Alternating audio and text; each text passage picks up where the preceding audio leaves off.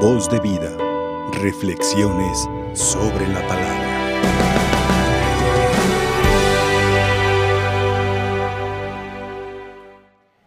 Queridos hermanos y hermanas, en este miércoles segundo del tiempo de Adviento, recordamos la memoria de San Ambrosio, doctor de la Iglesia.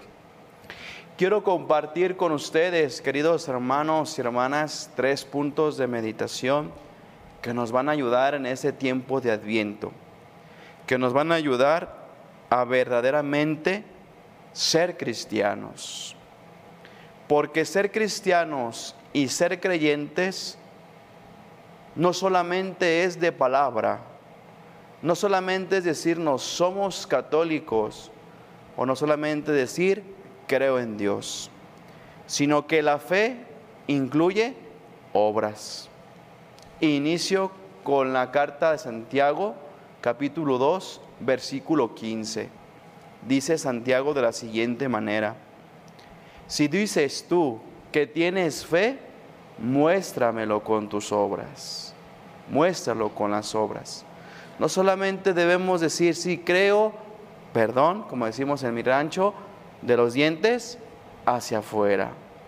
Y aquí es donde viene el profeta Isaías, donde nos invita a esa parte de proclamar nuestra fe. Y es la primera idea que dice, ¿con quién me van a comparar? ¿Qué puede igualarse a mí? Dice el Dios de Israel. Es decir, el primer mandamiento, queridos hermanos, ¿cuál es? Amarás a Dios sobre todas las cosas. Tener a Dios en primer lugar ante todo. Tener a Dios ante todo, todo, bueno y malo, queridos hermanos. Bueno y malo. No solamente creer en Dios y decir, ay, es que me está yendo bien bonito, mi esposo y mi esposa o mi familia, todos estamos bien, no nos enfermamos, tenemos trabajo, ay, gracias Dios mío. No, también cuando vean las adversidades, ¿no? Cuando vamos a aquello que nos, nos, nos, duele, la enfermedad de un ser querido, la muerte de un ser querido, a lo mejor tu esposo o tu esposa, o están sufriendo por no tener trabajo, algo económico, o también entre, entre matrimonios, algunas discusiones, allí también debemos descubrir a Dios. No solamente es quedarnos con lo bueno, ese de, por eso dice, ¿con quién? Y muchas veces, queridos hermanos, hermanas, queremos darle más el poder al ser humano que quién, que a Dios. Queremos darle el poder o el mandato de nuestras vidas a un hombre, a una mujer, que a Dios. ¿Y a qué me refiero con esto? Lo digo para ustedes aquí presentes y todos los que nos acompañan, que siguen la Santa Eucaristía. Qué triste es cuando una persona acude a que le lean las cartas, a que le hagan limpias, a que le digan que es que está fallando, el famoso embrujamiento y todo eso. Qué triste. Allí sí estamos en contra de la palabra de Dios que dice el profeta ahorita, porque estás comparando a Dios. Ay, Dios mío, es que me está yendo mal. ¿De dónde de repente me está yendo mal? Ay, Dios mío, es que yo no tenía este dolor y ahora me está doliendo. Y con el solo hecho que a lo mejor una persona se le ocurrió decirte, no, yo me sentí así, vete a checar, mira, no, no es brujo, tiene santitos, tiene un Cristo, tiene una Virgen. Hermanos, acuérdense que dice el dicho, el diablo se viste de santo. El diablo se viste de santo. Y tristemente caemos o se cae en la tentación de ir con esa persona a que te diga, entre comillas, y digo entre comillas, que tienes porque no tienes nada.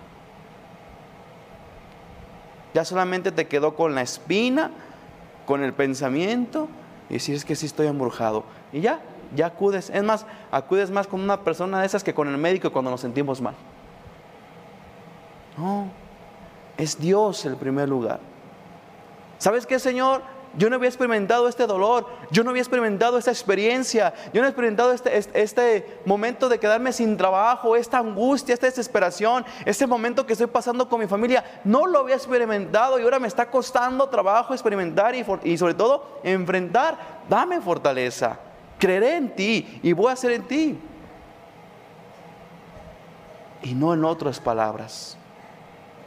Porque aquí viene la segunda parte de Dios y nos responde con el mismo profeta este, Isaías. Al terminar la primera lectura dice, Hasta los jóvenes se cansan, se rinden, los más valientes tropiezan y caen, pero aquellos que ponen su esperanza en el Señor renuevan sus fuerzas, les nacen alas como águila y corren y no se cansan.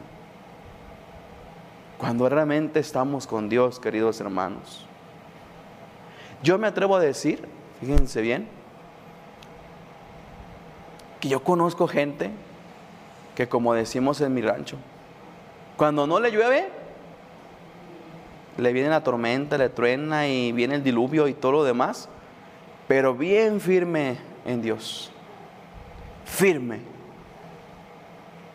Firme porque realmente cree en Él. Se hace como, eh, como Job, ¿verdad? El Señor me lo dio, el Señor me lo quitó. Si esto es bien para mí, Señor, lo admito. Si no, ayúdame a enfrentarlo. Físicamente, hermanos, físicamente nos cansamos. Hasta el más deportista. Hasta aquel atleta que, se, como, dice, San Pablo, un atleta se prepara para correr, correr y correr y ganar una, corona, un, una trofeo, una medalla.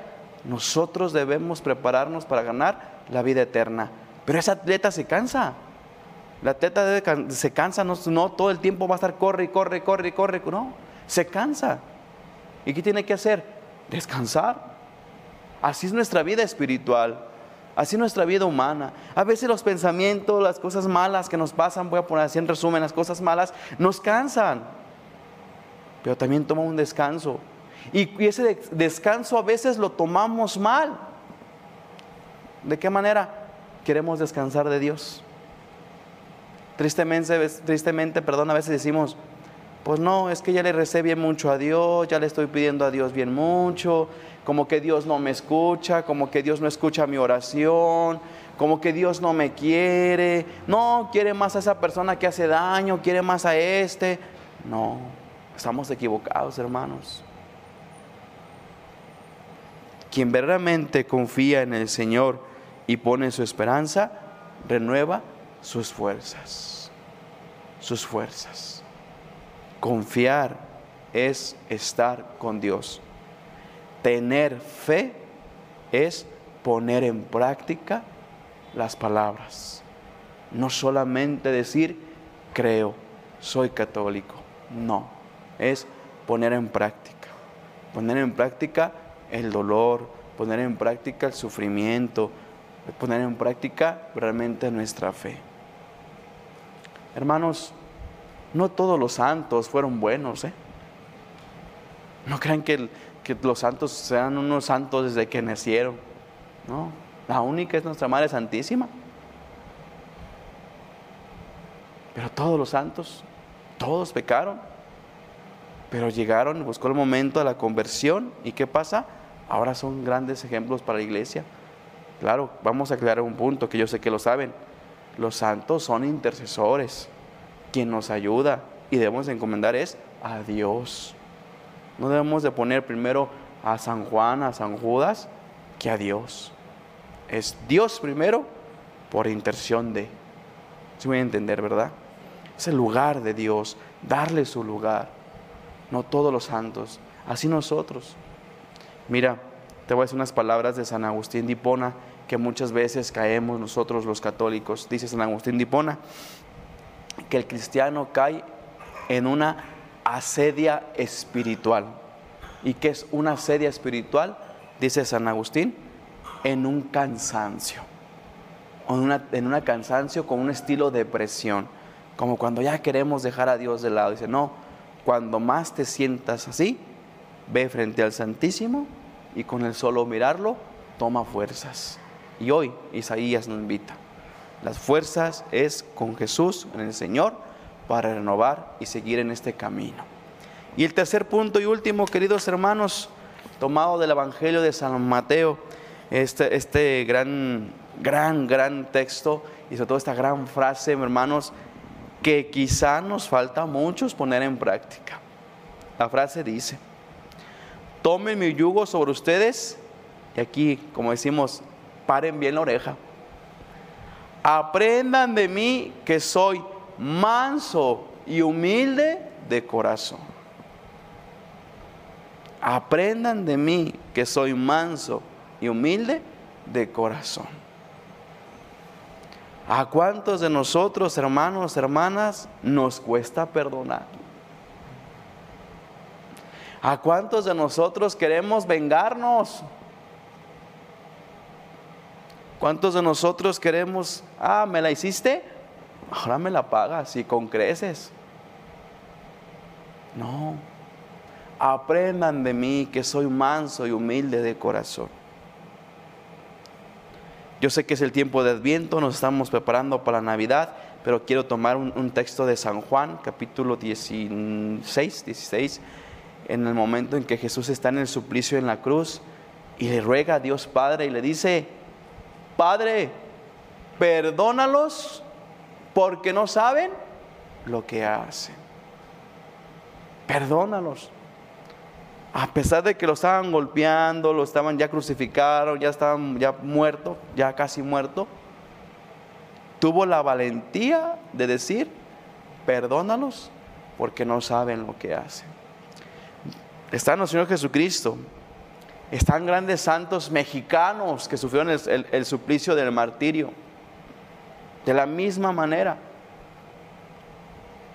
yo muero, pero Dios no muere.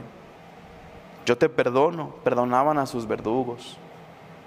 ¿Cómo esa parte importante, hermanos, hermanas, a nivel mundial, así lo voy a decir, a nivel mundial necesitamos.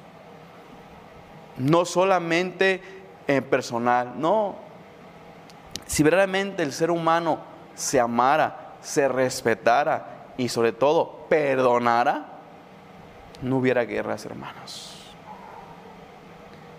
A veces queremos pedir por la paz, y qué bueno, qué bueno que lo hacemos, no digo, no estoy en contra, ¿verdad? Pedimos por la paz en el mundo, pero a veces no pedimos paz por nosotros mismos. ¿Cuántos de ustedes aquí presentes, cada quien haga un examen de conciencia? Solamente lo digo espontáneamente, pero aquí ustedes presentes, todos aquellos que nos acompañan desde su casa, ¿cuántos de nosotros podemos vivir con rencores? Con soberbia, con orgullo, con odio. ¿Cuántos de nosotros quizás no le hablamos a una persona y nos decimos católicos? Entonces, ¿en dónde está la apuesta de amor, verdad? ¿En dónde está lo que Jesús nos dice hoy? Aprendan de mí que soy manso y humilde de corazón. ¿En dónde está? Y quiero concluir con un ejemplo. Yo soy bien miedoso a los videos de susto. y estando ayer, un momento en las redes sociales para preparar la homilía, a veces me gusta ahí para ver qué decir va a un panteón, un video, un panteón. Que yo sé que solamente es un video, ¿verdad? Pero pues me meto tanto. Y ya sale el momento en que están abriendo una fosa.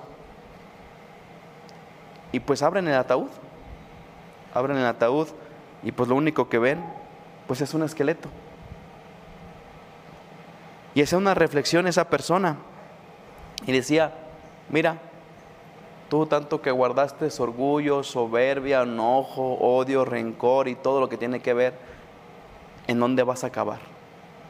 En un esqueleto. Y sí es cierto. Pues no solamente vamos a acabar como un esqueleto, sino que también vamos a acabar, hermanos, ojalá no sea así, en la condenación eterna. Ojalá no sea así. Porque el cuerpo pues ahí va a quedar, como les muestro en ese video, como les comento, mejor dicho. Ahí va a quedar, el cuerpo se nos va a deshacer. Génesis 2, ¿verdad? Del polvo eres y el polvo te convertirás. Así de sencillo. El alma no. Por eso, hermanos y hermanas, aprendamos del Señor esta gran enseñanza, ser humildes y mansos de corazón, para así poder amar al hermano y estar en comunión con la iglesia, en comunión con Cristo Jesús. Que así sea. Voz de vida. Reflexiones sobre la palabra.